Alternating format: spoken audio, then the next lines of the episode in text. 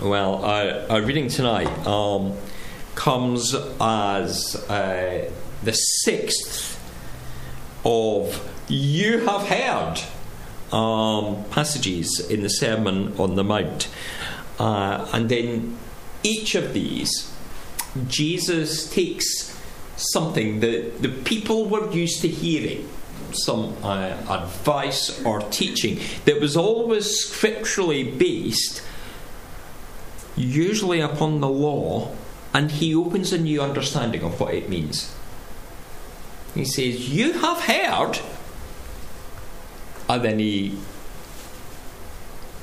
explores and maybe explodes what they have heard and brings newness to it. In the previous verses, he's spoken of how we will not only be judged for murder, but for the anger that can lead to murder. He talks of looking lustfully can be adulterous. He challenges the thinking of justice being an eye for an eye. He takes much of what the people are used to and tears it apart and says, You have to think new you have to think with love.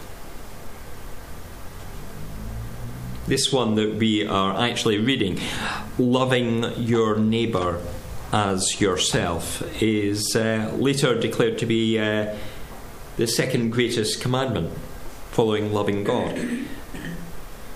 But Jesus here, in the first time he mentions it in Matthew, defines neighbour in a new way for the people new from what they had been used to, quite different from what was implied uh, in Leviticus 19, where the, the understanding of loving neighbour came from. The scripture, Leviticus 19, verse 18, says, Do not seek revenge or bear a grudge against anyone among your people, but love your neighbour as yourself. I am the Lord. Jesus' starting point love your neighbours and hate your enemies. The thing that he's saying, you have heard, is a misquote of Scripture. He's saying what you're used to hearing is actually not what you're supposed to hear in the first place. What you're comfortable with love your neighbour, hate your enemies, is bad advice. It's bad teaching. It shows that God's law given through Moses has been poorly preached in the temple and it's been badly lived out by the people.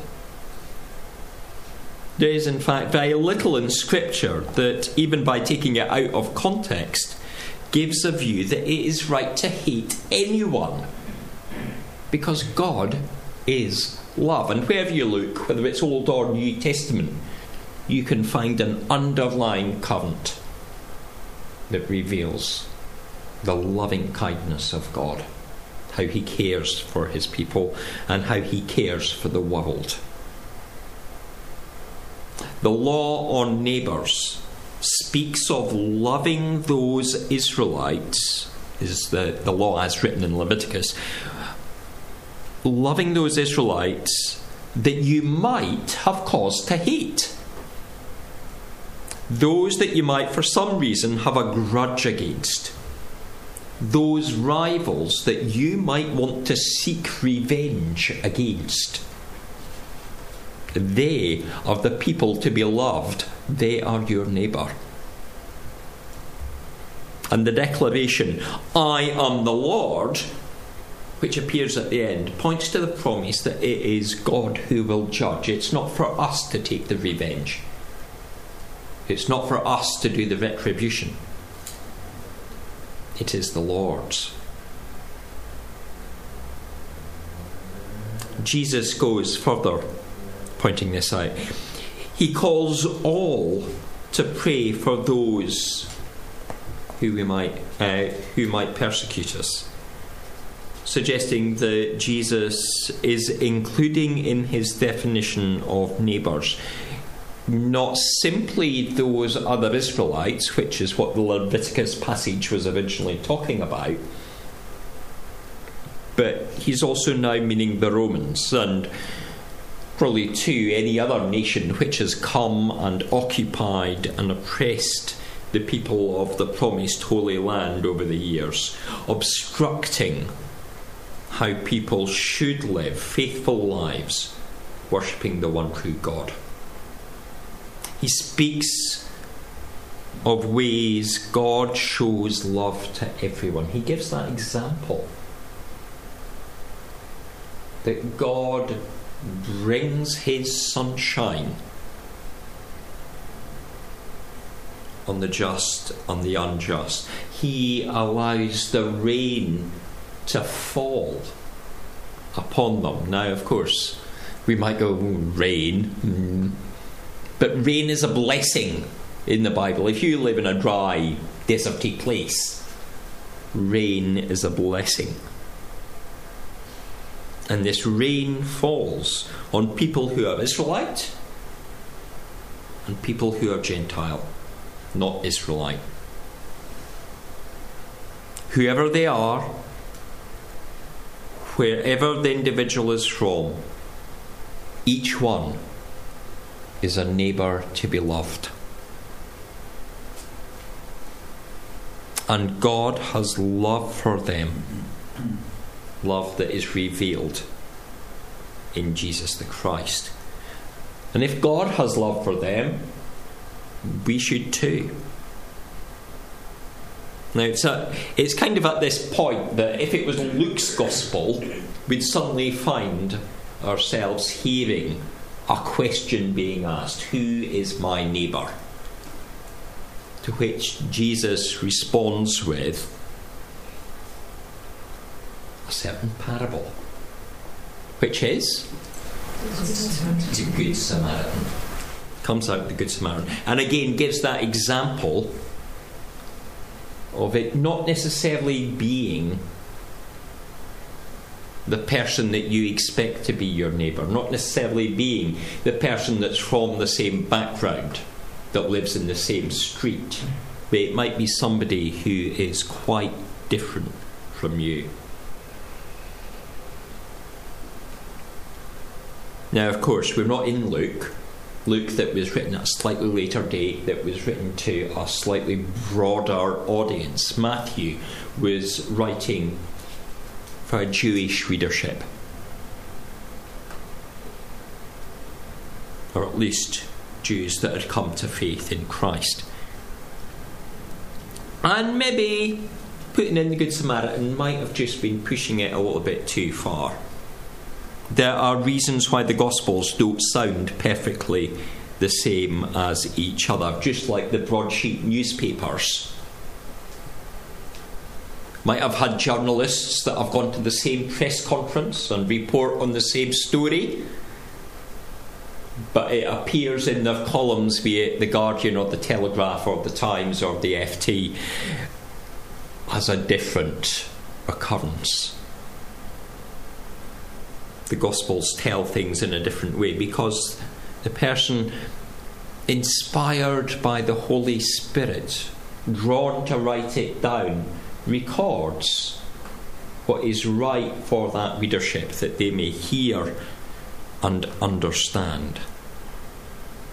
And here Matthew explores this story around love without that parable coming in. But still, he's getting that point across that God has love for all that it's not about those preconceived ideas.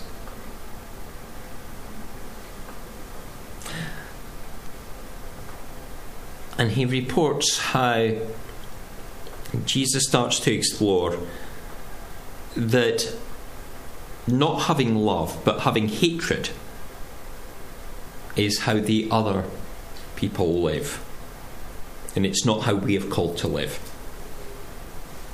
It is inadequate to live the life of the person who only loves those that they are like. those who will love in return. To only love those of the same cultural group as oneself is not to love as Christ loves. He equates that attitude with being pagan. We will be the sons and daughters of the Heavenly Father when we are seen to have love for all people, just as the Heavenly Father has love for all people. Such love that sent Jesus, God's only Son, into the world, such love that his body was broken and his blood was shed for the forgiveness of our sins. Our love and our righteousness as the Father's children must be, we are told in verse 48, it must be perfect. And this is one of those moments that I read the text and uh, I sort of go, What? Perfect? I am human. I have frailties. I am a sinner and we find maybe like the we we have a, one of the prophets say Isaiah at the time of his call in Isaiah 6 he's there going you want me to be a prophet? No you want me to be a child of God? Really? How can I be perfect? This is an impossible thing. We cannot do it. We start to pull our hair out. But the Greek word that's here that gets translated as perfect in the text that has, has quite a wide meaning.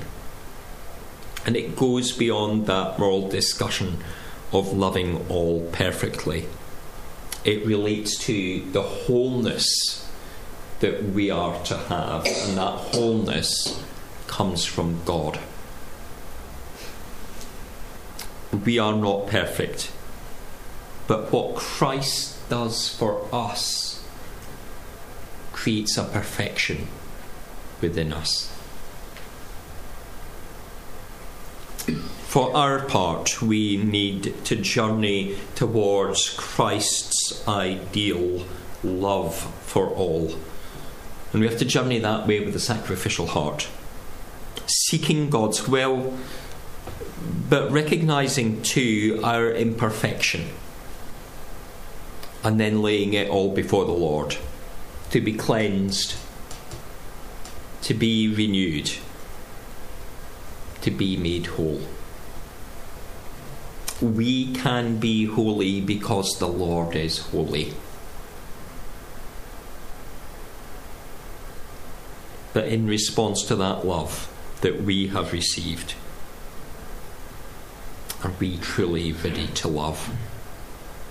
And what does that mean in a society which is constantly pulling itself apart? Whatever others do, whatever rhetoric you might hear in the media this week as parliamentarians struggle among themselves to find a way forward, whatever happens this year, be children of your Heavenly Father and seek his love for all people. Amen.